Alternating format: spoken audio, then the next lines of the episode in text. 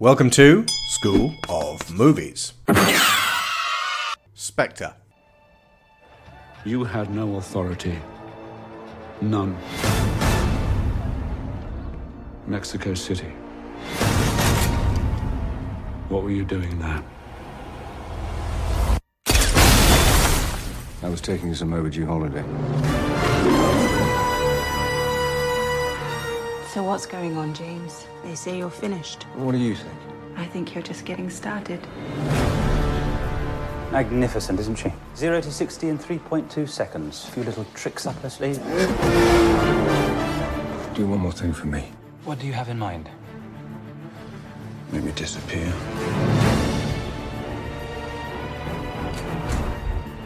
Tell me where he is. He's everywhere. You should go there, you're crossing over to a place where there is no mercy. You're protecting someone. Get away from me! Why should I trust you? Because right now, I'm your best chance of staying alive. This organization, do you know what it's called? Its name is Spectre. Do you know who links them all? Me. Welcome, James. You came across me so many times, yet you never saw me. What took you so long?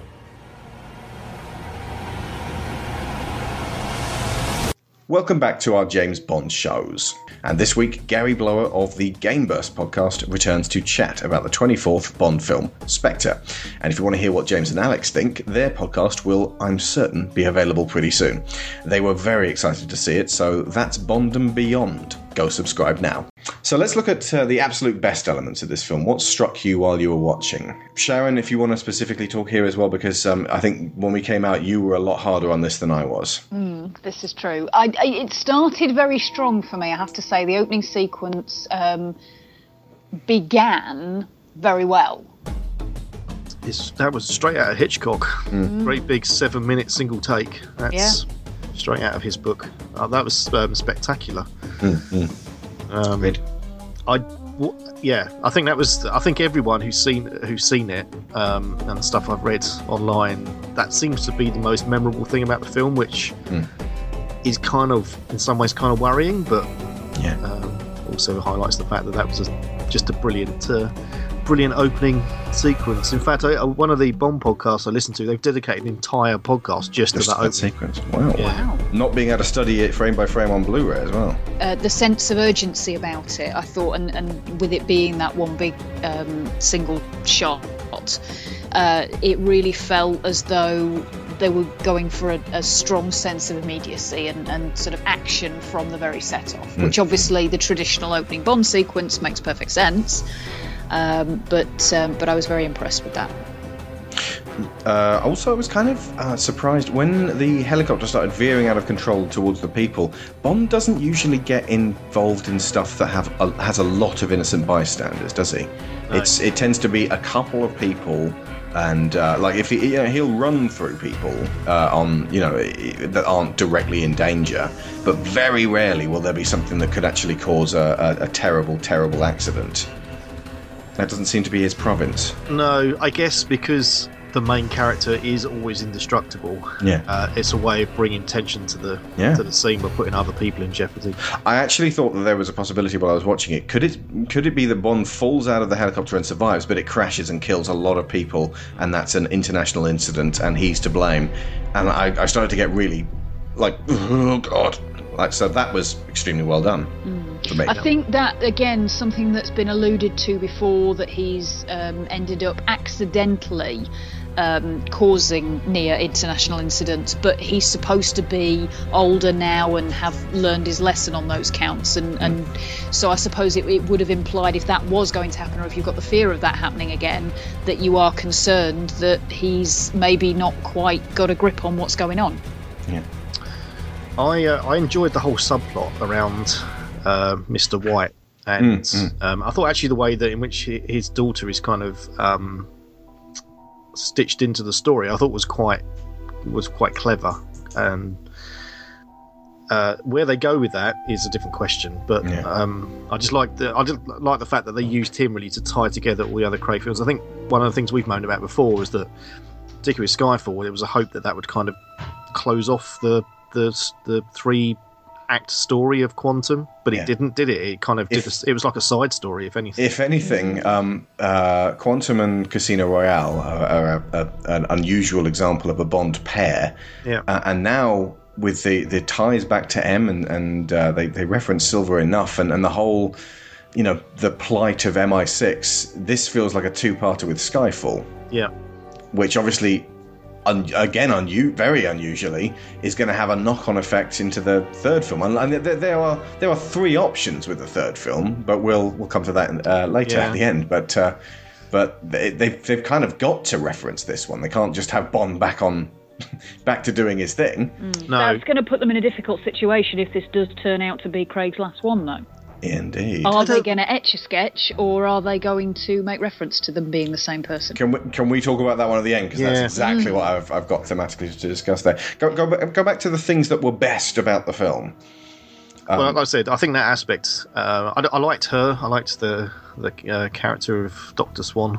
Um, although I think towards the end she's kind of uh, turned into a bit of a sideshow. But Madeline's I like. I, I certainly liked what they did with her uh, up until that, that sort of uh, end point. Um, I always felt um, one of the things I thought about uh, Christoph Waltz is, although he's he's used very sparingly, I did think uh, up until the point he got the comedy scar, he was he felt incredibly threatening, which you can't always say for for some of the villains we've had. I mean, Silva Oh, was no. very good.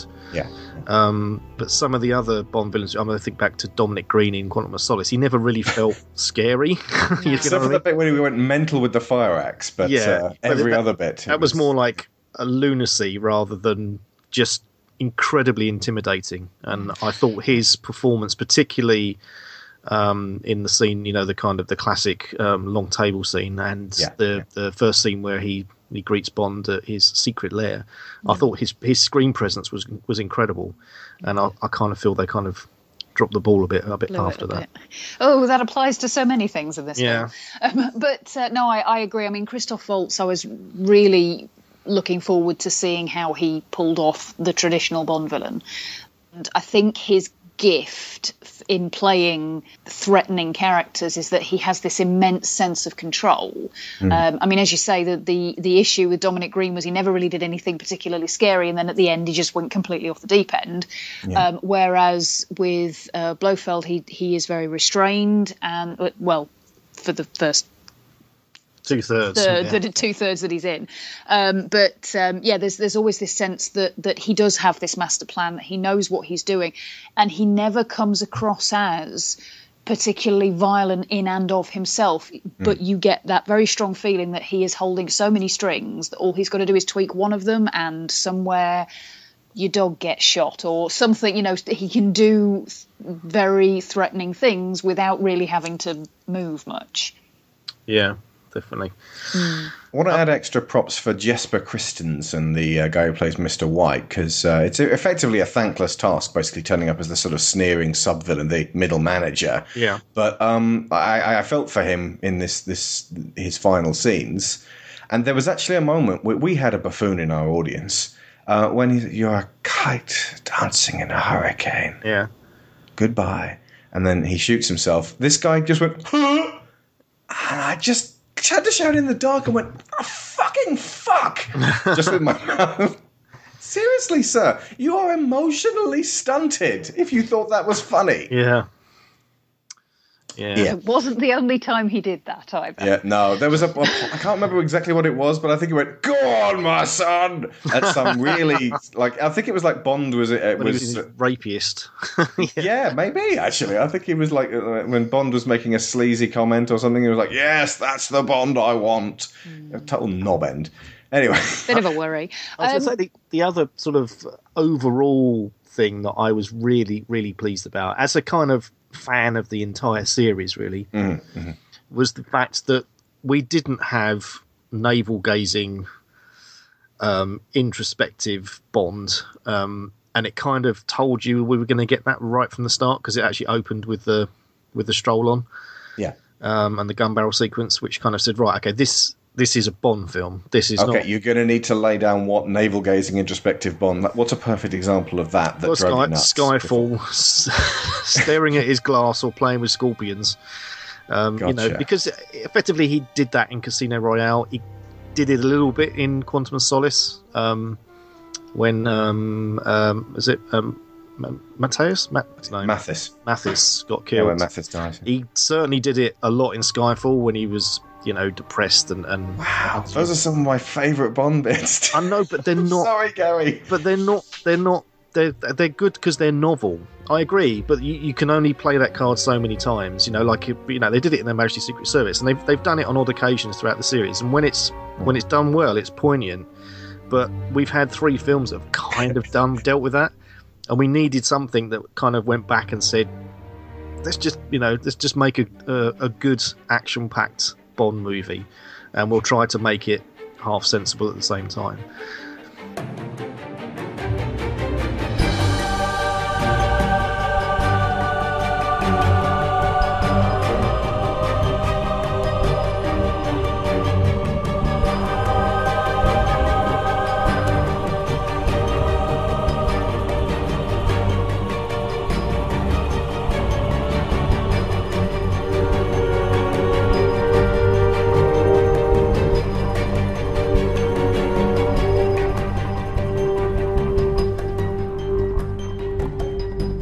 Sharon, you said that this had what Quantum of Solace lacked, and vice versa. So, could you explain that one? Um, yeah, I mean, I think I was mainly um, sort of looking at it in terms of the the characters, um, in that Blofeld, or well, Christoph Waltz specifically, was the villain that Quantum of Solace utterly failed to materialize. Yeah, yeah. Um, and in terms of uh, Camille and um, Madeline, I think I, I found Camille to be a much stronger character. Um, while I did, I, I kind of liked Madeline. I, I thought the um, the actress Léa Seydoux, Seydoux, yeah. yeah. Um, she was very appealing. She performed the character very well, but I did find the way the character was written to be quite thin. Hmm. And it, it was almost like they were they really wanted to, to make something of her because obviously she was going to turn out to be quite significant. But I think they muffed that a bit because you, I think it was it was in the the setup of who she is. They have a conversation about the fact that she is very capable and she knows how to use a gun and she can take care of herself. She then proceeds to not show any of that for the entire film. I think she fires the gun four times. One And of then them it Bond doesn't have actually a bullet in dispatches it. the guy. And then, and both times when she, it looks like she's going to be doing something sort of in her own defence, she gets knocked out within five seconds and, And don't forget kidnapped. whisked off and kidnapped again. So. She's basically pretty strong and, and feisty up until the point where Bond basically beds her, and then from that point Yeah. on, she just turns into she just turns into Like window Samson. dressing. Absolutely, yeah. All her power was in her virginity. So it would appear, but um, Um, but they continue to her drunken reinforce hotel- that purity by dressing her in white throughout the entire film. Her Um, drunken hotel scene in particular, I liked. Yes. Yes, because I you got to agree. see more of real her in that. Yeah, yeah. Um, in fact, what what was it? I said she she uh, gets very drunk and passes out, fully clothed, then wakes up later on somehow in white frilly slip. I'm not entirely certain how that happened. Whether James changed her in the night or she Well, they both have woke this up and magical changed tra- her clothes. but- They both have this magical travelling wardrobe anyway. They do, so- yeah.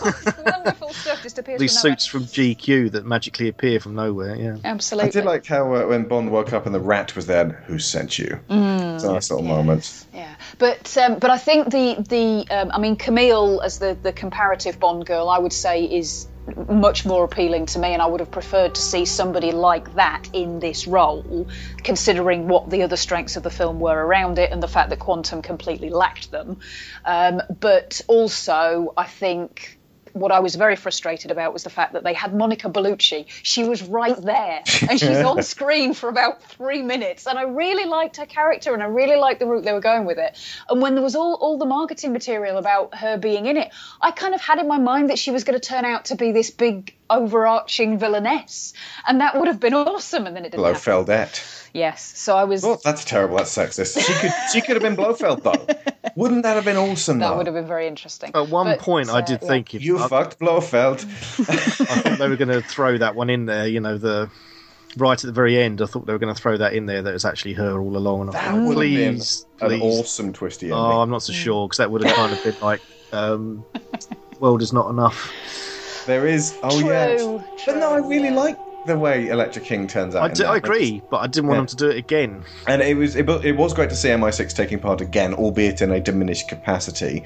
The elegance and the epic is still there. The Roger Deakins had gone on to other films, but um, the cinematographer. Let me just uh, double check that one, unless you guys know. I don't think it was as sumptuous to look at Hoyte van Hoytema. as Deakins, but then nobody nobody can do Roger Deakins. Oh, uh, this uh, chap has done Interstellar, Her, and Let the Right One In. Um, but yeah, no, the, the specifically the breathtaking sequence for me was uh, when he uh, goes to the funeral and then um, uh, meets Monica Bellucci. There, just the, I mean, I am a sucker for beautiful symmetrical Yeah. um, shots with, uh, especially if they've got shiny cars in them, and kind of a, a, a uh, you know a, a color uh, a continuity of color where it's like you are selling something warm or selling something cold, but really just sort of setting something up as, as like a, a giant, beautiful matte painting, but but entirely you know with with depth that cinematography can bring. I love that, and this this had it uh, in in spades. So that I loved, and and, and like I say, Sam Mendes. Um, I, I have not seen a Duff Sam Mendes film actually. No, he's a he's a no, he's a really good filmmaker. Yeah. Uh, we uh, we uh, went and saw Road to Perdition uh, the other day because I'd, I'd seen it originally and was not massively impressed. Sharon, had you seen it before? I hadn't. No, that was the first time I'd Oh. seen it. Well, reappraising it, I was massively impressed. So, uh, yeah, it's maybe a certain appreciation of Mendes' style comes with age. I, I don't know. Any kids who listen to us, let us know if you like Sam Mendes. And the title sequence. I had been avoiding listening to the Sam Smith song. I know there's loads of people who hate it, but I I, I really like this one in context. I and I, oh, no? totally agree. I was funny enough. I was going. I was thinking about it today. I was going to mention that because I, I did hear the song before the film. I thought it was Hmm. awful. I mean, really, Yeah. really bad. But seen in context of the film with those titles and just after the opening scene, it Yeah. makes total sense. Yeah. Uh, I still don't like the song outside of that context. But it works. Every time you But it watch it, you'll be like, oh, works. this is fine. Cinematically, it definitely Yeah. works. It's got the right Okay. tone for that response from that opening uh, segment. Yeah. The one thing that um, that really piqued my interest about the opening sequence actually was the because he's had um, in earlier Craig sequences that whole thing with the bullets with the blood trails and it's it looks like it's underwater and it's all paint that's streaming off it and this time they did it with the ink. Yeah. Having the, the ink trails through everything and then have the kind of thrust of the story be the idea that it's the bureaucrats and the pen pushers are taking over and want to get rid of the, the men out in the field because they can do everything from a computer and it just it all seemed to tie it together quite nicely. Yeah. And uh, also, I've got to add, uh, you know, to the the Bellucci scene, the sequence where uh, she walks through her house and then out to the fountain, and you just Mm. see very blurrily the uh, the assassins who are that's there, and she's very aware of them, but she's just she's such a powerful actress when she's being directed right, and uh, that just the elegance of Bond dispatching them and then approaching her, and just the. s- You know, I, I complain about Bond being sleazy time and again, but that scene was so fucking sexy, at least for me. Yeah, uh, the, I- the, I the scene up against the mirror, jeez. yeah, the, the Christ. scene not so good, but yeah, that that one was definitely uh, was definitely. He did that um, actually in in uh, the, um, Skyfall, if you remember, when Bond is introduced. Hmm. Uh, he did exactly the same trick where it pans through the building, and it it's very effective. This felt like it was designed to be a crowd pleaser. Yeah. That uh, um, the uh, Casino Royale ended very somber, but with this kind of uh, "Da-da, he's James Bond way. And uh, then Quantum of Solace ended very somber, but with this "Yeah, he's James Bond way. And Skyfall ended very somber, but with this "Da-da, James Bond way. it felt like with this one, it was like, and it ends fun, yay! He's not James Bond. Bye. He's like, what? Well, no, he's still James Bond, but he's not James Bond of MI6. What? The best way I can sum up my more negative feelings on leaving the cinema was that the overall story, when laid out, was a backslide from the original remit laid down by Casino Royale. I felt that after Austin Powers International Man of Mystery came out in 1997, the same, just mere months before um, uh, Tomorrow Never Dies, you simply couldn't do Bond like Roger Moore and please the crowds anymore. And this year we've seen it done twice in Kingsman and now Spectre. Both of them seem to be saying, Remember when Bond was fun and it wasn't all moody and tense like the Bourne movies?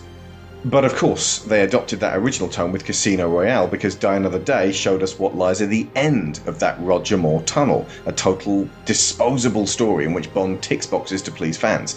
It's what I said back in the Skyfall episode that nos- that nostalgia, for me at least, is best handled in Q's little pen quip rather than full on evoking and reenacting the hollowed out volcano routine lampooned so easily in The Spy Who Shagged Me. I must admit, I did. I did. Uh, I'm not a fan of the Austin Powers films, but I, I did. I do get what you're saying, and I certainly thought that when you know, basically Blofeld had a secret lair in a meteor crater in the middle of the desert. You know, at that point, I thought, really, we we're going here, are we? But they didn't seem to make much of it, other than you know, showing him as being, like I said earlier, an information broker, which is kind of okay. You know, that's one way to play it, but and then they kind of just blew it to bits. So it, it was almost disposable. And again, I Yeah. kind of feel that they were almost doing a little bit of parody themselves. They were saying, "Here, look, here's the here's the secret lair that you've all been expecting, and uh, here it is. It's all blown up." And we'll definitely do something with Blofeld later. Now, now that we've got this done, we'll do something with Blofeld later. Yeah, I, th- I think as much as the I feel the film was like one act too long. Mhm. But the final act was obviously the act. The final was was the ending they wanted, and they Yeah, kind of yeah. gave, gave us that blowing up of the base as a kind of false false ending, really.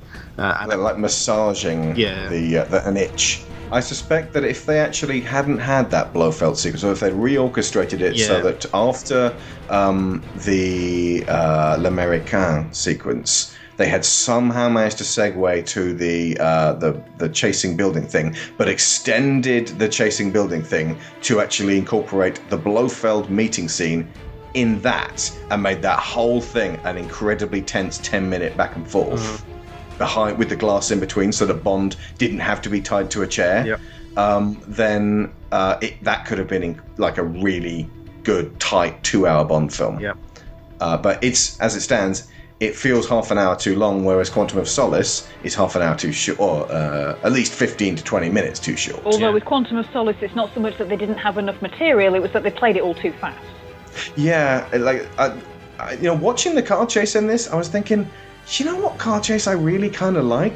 The one at the beginning of Quantum of Solace, and my good. brain's going, yeah, my brain was going, no, you're insane. Why could you like that? It's like bang, bang, bang, bang. But that's how a car chase No. can sometimes be edited really well to make it like, oh god, that's so startling. I agree with you. I've, I've actually found that was one of the low points for me was the car chase. I thought it was Yeah, it was languid. it was ponderous and yeah languid. And the only thing that made it fun was the fact that you know his, none of his gadgets worked, which was again a little dig at you know the the Q joke from the last film, kind of Yeah. writ large, and the fact that they were like ugly switches stuck to the dashboard of a supercar. You know, it was that in itself was quite Yeah. fun. Oh, I remember why um, when that guy shouted it and went, "Go! It's when Q went to the garage and the car was gone and then the champagne was left in a classy. Basically, it's a classy move, Yeah. and this guy made it less classy by shouting. yeah, kind of ruins that moment. but I mean, you could ruin pretty much any moment by going, "Way!"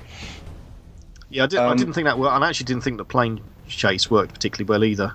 Ish, yeah, no. Um, well, somebody pointed out that uh, uh, in one of the bad reviews that Bond basically produces a plane out of nowhere um, with no sign of an airstrip. Like he might as well just fly at that stage if we're suspending disbelief. You could like see it. It's at the very start of that sequence. Oh, is it there? Yeah, you know when Oh, they that's all right when then. the aerial shots of the um, the kind of the, the base on the top of the mountain. Yeah. There's a very short runway next to it with a plane perched at the Ah, end of it. gotcha.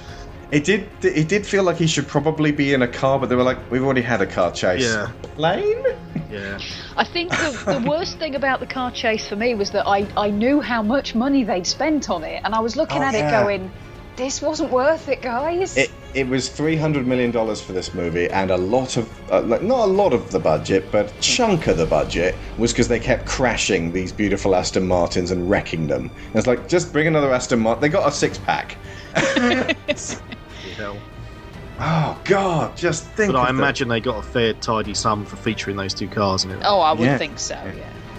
I kept trying to see what the Nice. second car was. I couldn't quite make it out. I wasn't sure if it was a, a Lamborghini or not. But um, every time you could just about see the logo, they kind of cut away. So obviously they didn't pay enough. They weren't. They didn't want to show Dave Batista into, into that beautiful, slender car because it looked like he was in a clown car. it's this massive guy. Also, props to Dave Batista from going from this, you know, like really lovable, threatening but lovable character Drax in uh, Guardians to being not at all lovable, entirely threatening, like he's Utterly terrifying. Yeah. crushing your head type guy, and like m- maybe one of the best Bond henchmen ever. I agree. I was thought he was, he was pretty very good. strong. Yeah. Yeah. yeah. The, the funny thing was, though, it was a tiny little thing that really clicked him for me. It was the silver thumbnails. As soon as I saw yeah. those, I was like, oh my god, this is going to be his not thing. pretty. For me, it was the fact that he, with some disdain, took his handkerchief out and mopped the blood off his Yeah. hands. It was like, oh, well, he's massive and he does terrible things, but he also has a little bit of Fastidiousness. class to And, him. and they also So, yeah. leave it open as to his fate as well. Mm. Yeah, I, I, I would like to see him come back because I think he's tough enough to survive being knocked off a train. Yeah. They- You know, if, if, if feckin' Jaws can fall into a circus tent from a plane and survive, Yeah. Definitely. I mean, you can see that, you know, being like a almost like Oh god, I've just got another Moonraker uh, reference. Suddenly, extremely conveniently placed safety net. yes. yeah, Yeah. yeah, well done. Although they did, as I said, take the trouble to set it up beforehand. Yeah. Yeah, yeah. They never showed the circus at the beginning in Moonraker. No. Right. okay, now so anything more on the good stuff before we get to the the more divisive stuff? Because I've got this is I've got the essay here. I'm going to read bits of. I do think, and this is a little bit backhanded, but the Oh. the, the evoking slightly of Die the Day actually had a positive effect for me because it did make Madeline seem less At least she's not wet because at least she wasn't Miranda Frost. Oh, Miranda. Yeah, indeed, Miranda Frost. She kind of reminded me a bit of her. Yeah. Because in, in look and in her manner of dress, they weren't miles apart. No, Um, you're right. But uh, she was awful. Oh god, just thinking about dying another day. Oof. okay. Uh, Gary, any more before we go I, dark? Uh, I- uh, I guess uh, I'll probably mention it again at the end, but I, I did enjoy it. I mean, that's the at the end yeah, of the day, that's the key thing. for us to come back Yeah, from this. we'll There is a sort of anything we haven't mentioned that's good at the end. in in the round, taking the whole, using whatever cliche you want, I I, I thought it was a decent decent Hmm. movie. But yeah, I think I, I'm sure you're going to mention them, but there were deep flaws for me. But I think basically this this essay I've got here kind of outlines everything that kind of bugged me there's and more. there's very few Bond movies that don't, if you kind of look at them in any kind of detail. But yeah. yeah, Okay, so here we go.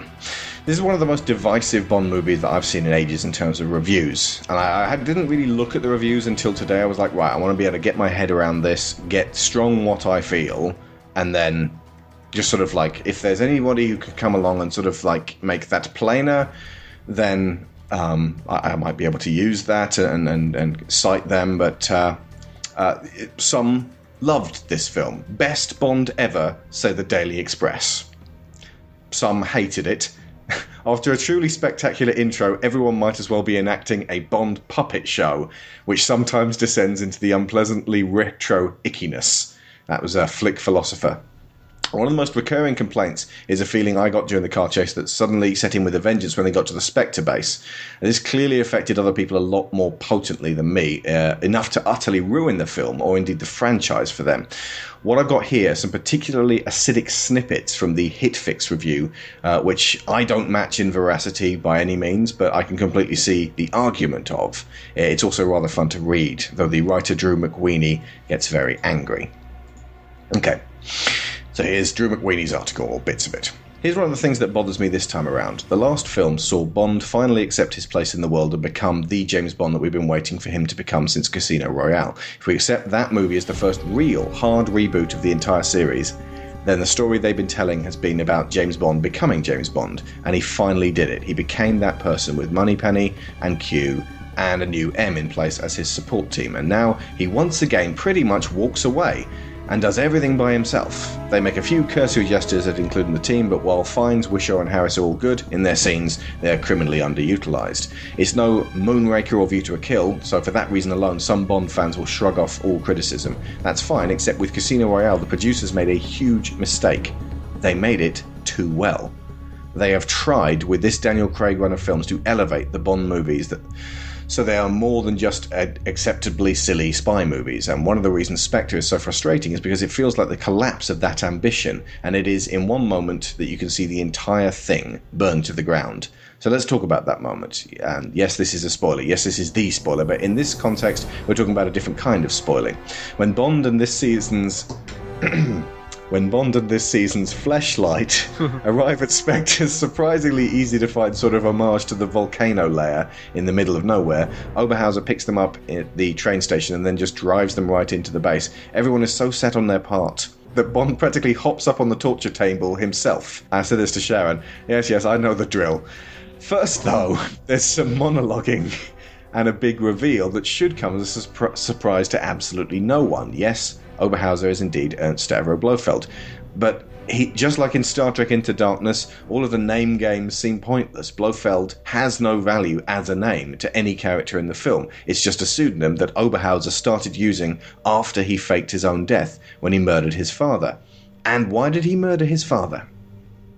Here's where I had to grit my teeth to even type something so stupid. The reason that Oberhauser became a criminal mastermind in charge of an international organization that is involved in human trafficking, drugs, terrorism, and a myriad of other destructive crimes is because when James Bond's parents died, Bond was sent to live with the Oberhausers, and Papa Oberhauser decided he liked James Bond better than he liked his real son Franz knowing that our father loved you more than he loved me. That's what this bit reminded me of. It is a bit.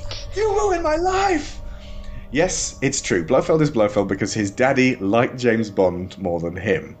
And a lot of lads know that their daddy likes James Bond more than them. That's me, not him. And it makes me want to never watch a fucking James Bond movie again. That is such a stupid, pathetic, ignorant choice for a creative team to make, and it demonstrates a complete misunderstanding of anything that has ever been part of James Bond, either in print or on film, that I genuinely struggle to understand how anyone could ever justify it. Let's set aside the truly insultingly stupid idea that the main villain in the James Bond universe just became a weepy fop with daddy issues. How about the way this choice means that James Bond is no longer a spy tackling individual cases over the course of his career? career, but is now a licensed sociopath who has unwittingly been the focus of a dedicated campaign of horror on a global scale, resulting in hundreds of collateral civil, civilian and intelligence deaths, all because he had no idea someone was targeting him. Even worse, the movie suggests that Bond only coincidentally stumbled over Spectre's plans. So now we're asked to believe that Bond is the center of the universe, but that he accidentally kept foiling the plans of the supervillain dedicated to ruining his life in order to make up for the time Daddy enjoyed mountain climbing with James more. The more I think about it, the more I write about it, the more it infuriates me. And then, following the reveal, Mendes and company stage two sequences that are so devoid of tension that you might as well be watching Mr. Rogers' Neighborhood. Once he's revealed as Blofeld, uh, we know he won't die in the movie, and we also know Bond is going to hit the magic reset button and make everything right. And now, finally, after four movies, Bond is fully James Bond, ready to get to work stopping villains and foiling terrorists. And wait, what? He quits again at the end of the film so he can bump uglies with Seydoux? Really? Really? Even now, even four movies into the series, you can't finally let him become James Bond? This has become a joke! This one film has finally stretched the premise so thin that it snapped, and I find myself genuinely, genuinely fed up! Why bother? Will Bond 25 finally be the James Bond film where they let James Bond be to what James Bond? Or will it have to tell a gritty personal tale of James Bond turning his back on the system so he can face a great personal crisis that will add up to absolutely goddamn nothing? This 24th film in the series was meant to be a sort of summation of what had come before, as well as a triumphant reclamation of iconography and characters that has been had been off limits for 40 years. Instead, it's a lazy greatest hits tape featuring a brand new version of a song with an arrangement that suggests that the singer didn't even like the original. It is a crushing disappointment and a reminder that the gloss and the respectability of the previous Daniel Craig films was a fluke, not business as usual. James Bond will return and after this, I have no idea why he'd bother. Okay, so you didn't like it. Clearly not. No. It would almost have been better to be the other way round. If Q had said said to Bond, "Does this name mean anything to you?" The name had shown up on on the uh, screen. You hadn't seen it, and then Bond had said no, and then the, the camera had panned around and it had been reading Ernst Stavro Blofeld, and the whole audience would have gone. and then when he finally meets Blofeld, he goes, "It's you. You're that guy. You're." I know you. I, mean, I know that it happened in Austin Powers 3, but since they're hoping that people had forgotten all the Austin Powers films, why not just hope that they forget the fact that Austin Powers and Dr. Evil are allegedly the sons of Michael Caine? Why doesn't he just be his actual brother? And for it to not be anywhere near as I want to destroy you as it seemed to be. It almost, you know, would have been better for him for him to say yes. It turns out we are brothers. I found this one out myself fairly recently. Um, do you want to join Spectre? We got a good dental plan. um, but instead, he's like, "Now I shall attach you to my torture device." Yeah, that never made any sense to me either. of questionable medical merits. Sharon, you, you said something about this thing with That- drilling. Yeah, I, I mean, I was already a little bit knocked by this point because of the the one uh, wardrobe choice that Madeline gets that isn't white um, is this dress that they leave out for her, and it's got these. Have you seen weird- those? It's it's got like loops that point to her boobs, and then lines that kind of outline between her legs, and then when she t- turns around, she's got an arrow pointing to her ass. I mean, it's just a little bit, you know. Okay, who drew that one then?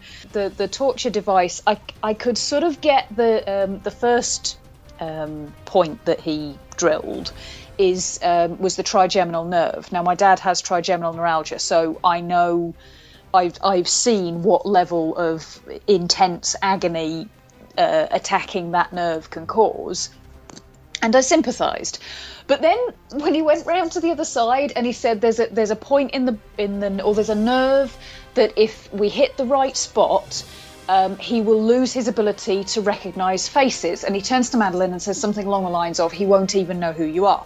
Now, yes, there is a point in the brain that if it's damaged, you lose the ability to recognise faces, but it's not there um, it's it's somewhere in the middle of the brain, and also that the the important thing about it is you still have a concept of context. So he would have known exactly who Madeline was because he would know she was the girl who walked into the room with him, unless in some way this tiny little drill bit was going to take out that part of his brain and very select portions of his memory. Yeah. I mean, look, it's more like he's drilling into his neck at that point anyway. Exactly, yeah. It's like, well, you might hit the jugular and, Yeah. and cause some damage that way, but uh, yeah. Do you have to get that machine like made yourself? Do you have to like draw out the blueprints and say, "I want it to drill into this nerve and this nerve"? All right, it'll cost you ten thousand pounds. It kind of looks like an automated dental table. Yeah. Yeah. Which, if he'd done, I'll if he'd have it gone straight for repurposed. his teeth, I could kind of have understood that. Also, it doesn't help that Blofeld's like, lean in closer. What has he got to say to you? And Bond is like, tempus fugit. And she's like, what? Tempus fugit. Is that Italian or something? It's Latin. It means time goes really fast. I'm still not following you. The watch. You want me to bring you your watch? No, doesn't time fly? Still not following you. Throw the watch I'm giving you. I'm not throwing this one. It is a Flik Flak. It is priceless. It's a bomb. Oh, I understand. You handed me a live grenade. Okay, I'm going to throw it now.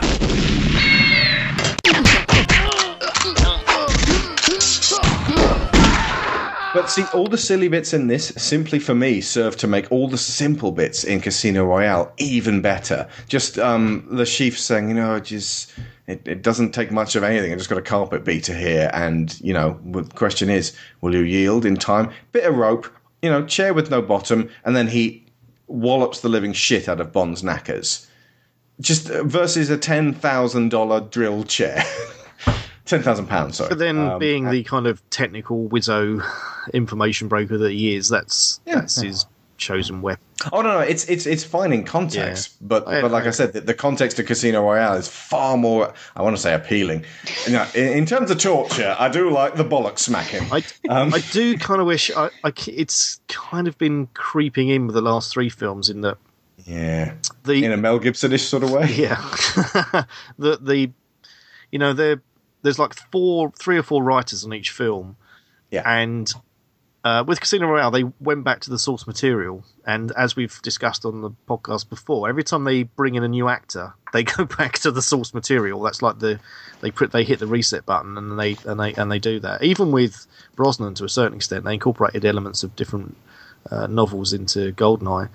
Um, I just wish they the kind of with Quantum onwards, they've basically been basing each story off of the previous ones. They've been using the fiction that they've established, and they've then been adapting it further, or putting another twist in, putting another twist in, putting a. And I wish they would just, if they're going to make a standalone, fun Bond romp, which is what this one really set out to do. Um, I wish they'd gone back to some maybe some original material, or just remade one of those earlier films. You know, hell, basically Spectre is Thunderball. That is the Thunderball story. It's been remade Yeah. twice. Why not remake it again? You know, there's no harm in doing that, and just change it from nuclear weapons to being information and privacy. Mark Berriman says on uh, Twitter here uh, that uh, it's a Bond movie in reverse. The scope gets smaller and tighter. Yeah, I did read that, and. I, I I actually concur with that. Um, another person said to me, and I can't find it, I've been looking for it. Um, the turtle is hungry thing uh, just uh, turned up in their head while they were watching it, and it's possible that Craig is finally there. Yeah. He did look a little bit turtleish. It's possibly just because of the extreme youth of Léa Seydoux. Yeah. That and yeah, she's so young and fresh, and he is starting. He's looking to gnarly. Look, This this gnarly. Yeah. Yeah. Bit haggard. Uh, he, you know what? He looked great with Monica Bellucci, and she is a handsome woman. Let me say that.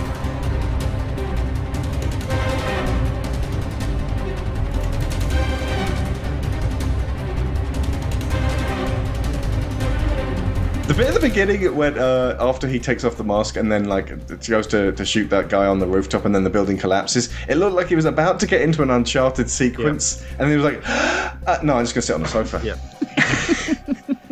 Uh, but that, it was still a brilliant sequence, but just the sofa bit kind of kind of got to me, and also the bit when when they're led to their rooms in Blofeld's secret base, when Bond looks out at all those giant power units and the fuel tankers, he was just thinking in his head, "I could blow this whole ruddy place up."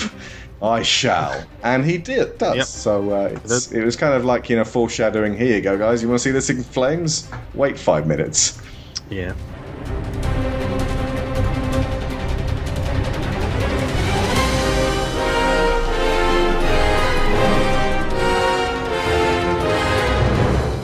What followed here for quite a big chunk of this episode was rampant speculation about what the fifth film will be like. Now the fifth film's out, all of that's redundant. If you really, really want to go back and listen to us speculating and being wrong, wrong, wrong about everything, then the original version of this podcast is on the School of Movies archive feed. The closest I actually got was keep Madeline alive and have us worried about who's going to die. This, by the way, is why all of our rampant speculation ends up in the cutting class episodes for Patreon only, because it dates so quickly. One time I did a What's Next for Star Wars show that dated like the day after when I was like, nah, it's not going to be J.J. Abrams.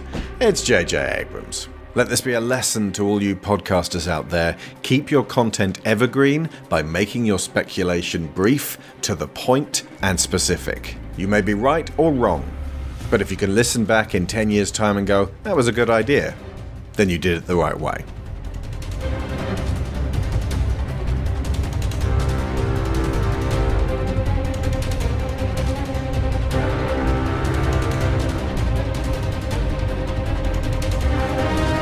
To round it off, any good things we might have forgotten about Spectre, or anything we didn't make a big enough deal thought of? the score was good again. That's, Yep. What was it? I, Thomas Newman's Yeah. score has again uh, grown on me, especially for uh, having to do the music mix for last uh, time when we did Skyfall. It like the little subtleties of it really stood out, and that- that kind of epic feel. Um, and, and actually, I did like the scene when uh, he was uh, up against uh, Blofeld with the glass between them. There is something very symbolic about being separated by bulletproof glass and not being able to like you can only have a war of the energy of both actors on either side at that stage. Yeah, which it had already worked very well with Javier Bardem in um, in Skyfall. Yeah, Yeah. yeah. I thought, Um, I did. Okay, I was to say, I think that's the director's trait. He's very good at doing those kinds of scenes, Yeah. one on one. I did feel a Judi Dench shaped hole though. I, I, I missed her. I, you know, she's flipping fantastic, and that's not to uh, besmirch the, uh, the the good name of uh, Ralph Fiennes as, as as M. He's you know I entirely accept him as as the new M, but I also miss um, Judi Dench. Mark Kermode pointed out that uh, Revolts was considerably more dangerous looking when he had no socks on because the sockless man Yeah. is terrifying. Yeah. He will do anything, you know. Yeah. Um, Oh, I really liked the scene where um, he was re- where uh, Blofeld was replaying the security footage from the cabin. Yes. and um, he turn made Madeline turn away. And I, it, it was what I really liked about it, which struck me as kind of strange after the fact, was the the tension and the suspense because I didn't know how they were going to end that scene. Whether she would actually continue and watch. Uh, which on one hand is incredibly traumatic, but on the other hand makes sure she knows absolutely that James didn't kill her father, um, or turn away, spare her that, but there's potentially always going to be that doubt. the train fight. That was the first time that I actually thought that Daniel Craig's Bond was physically outmatched. Yeah, he's exhausted, isn't he, by the end of it? Yeah, Yeah. Yeah. and uh, and they are they're beating the living crap out of each other. And and uh, Batista's built like the kind of guy that it's it's terrifying because. You think, well, everybody's got a neck and a groin. He's got to have weak spots, but then the amount that Bond appears like, not to have. thrashes No. it with, it's just like no, he's just he's got a neck and a groin made of concrete, and he's just going to keep coming. That was scary, and uh, uh, yeah, that was uh, an, an excellent moment. And um, I think all the scenes with Q are very good. They're Yes. funny, oh, Ben witty. Whishaw was fantastic. Yeah, adds, adds a bit of levity things. There's, there was a lot more humour in this Bond, which was starting to creep towards uh, Roger Moore levels of uh, nods and winks. But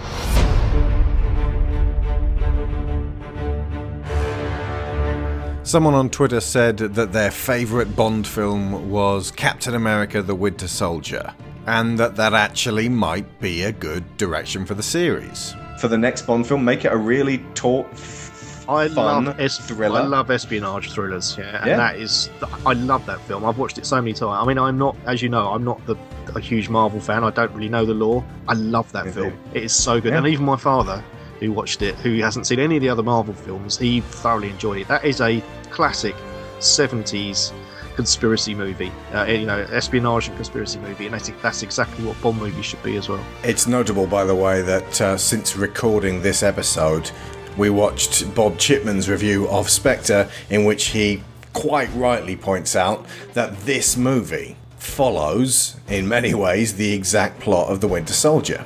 Just in terms of agent on the ground versus cold, hard, data led surveillance, which is prone to corruption.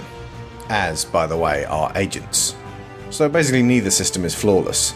For me, though, the thing that it most reminded me of was uh, the Ministry of Magic in in uh, the Harry Potter films, and how uh, Voldemort's Death Eater sort of seep in in the background, and uh, with people like C and Umbridge in place, they're able to thrive and proliferate in the very institutions which are supposed to be there to protect us from them. Again, like Captain America the Winter Soldier. So, I guess there's maybe only four plot lines in the entire world. Well, you know us; we can't think of a single thing wrong with it. Um, but the uh, but yeah, I think ultimately using it as a model, as a kind of look, we can do a, a thriller. We can make it taut. We don't have to make it super melodramatic. But we can also, you know, make it fun and, and pacey and just like get all of those things into the mix. And with a new Bond, it will also feel fresh. Well, I think uh, ultimately what, what Q said back in the uh, museum, the, the art gallery, is absolutely right. You know, despite the fact that there incredible things can be done with computers these days, there is a certain value in a man being around who can pull a trigger. Drones are boring, and Bond is Bond is uh, potentially very interesting to uh, to be carrying forward with. So It's, it kind of builds on what um, M said back in Casino Royale about him being a blunt instrument. Yes, he is Yeah. a blunt instrument, but you know what? All their other alternatives are even blunter. yeah, Yeah, but he is supposed to be an assassin, which at least in this film he was seen at trying to be an assassin, which again is something which they've sometimes shied away from. You know, ultimately that's his role. He is there to. He's not a secret agent. He's a. He's an assassin. He's a. hired gun. Yeah, I mean, secret agents are undercover, and Bond is never undercover because No, he he introduces himself he at the first moment. Yeah, so he's not a. I mean, I, I, you know, secret agents actually are essentially, um, you know, uh, uh, people on the other side that you've turned to your cause and that you you get information out. of. And he's not Moles, Yeah, yeah. yeah, yeah, exactly. Um, Double agents. Indeed, he's an operative, um, and as such, he's the guy who gets the phone call. You know, like uh, in the Bourne films, they get the phone call, turn up at, Welling- uh, Waterloo Station, and try and shoot someone. That's his. That's his job. And if everybody knows who he is, that kind of undermines his ability to do Yeah. that job. Yeah. Oh, I did. Uh, on just to close out, I did watch a uh, fun video of the uh, seven like 007 reasons why the video game version of Bond is the worst Bond, and I think the crowning glory was in 007 Legends, the more recent 360 game, where it was like, uh, what if Moonraker had had Daniel Craig in it?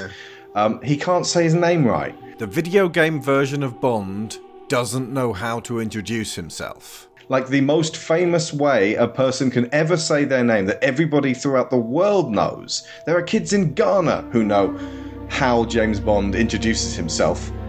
He, he turns up and he goes, Sir, what is your name? James. All right, okay, and then later in the game, I must know. Who are you? Bond from MI6. Yeah. Wow! How do you get that wrong and twice? Unless your remit is let's not. he's supposed to be that. universal exports anyway, and that's another. Yeah. You, you don't go around because according to the government, MI6 doesn't exist anyway. So you wouldn't go around telling everyone that you work for MI6 because they they don't exist. Bond, James Bond. Oh, you're that international super spy, the man of mystery, the very well known secret agent.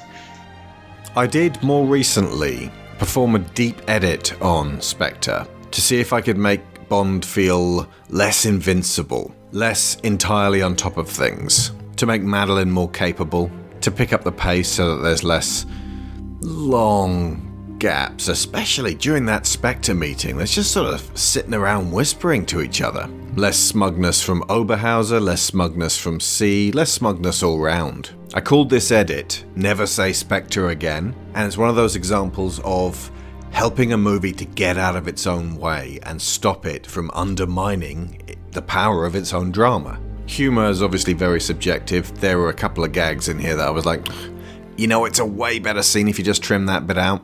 So it ended up feeling a lot less like the kind of Bond movie that, say, Gary would really, really enjoy.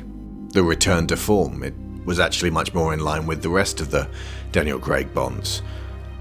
And that was comfortable for me. And it ended up feeling remarkably prescient when I finally saw No Time to Die. More about how that ties together on the next show.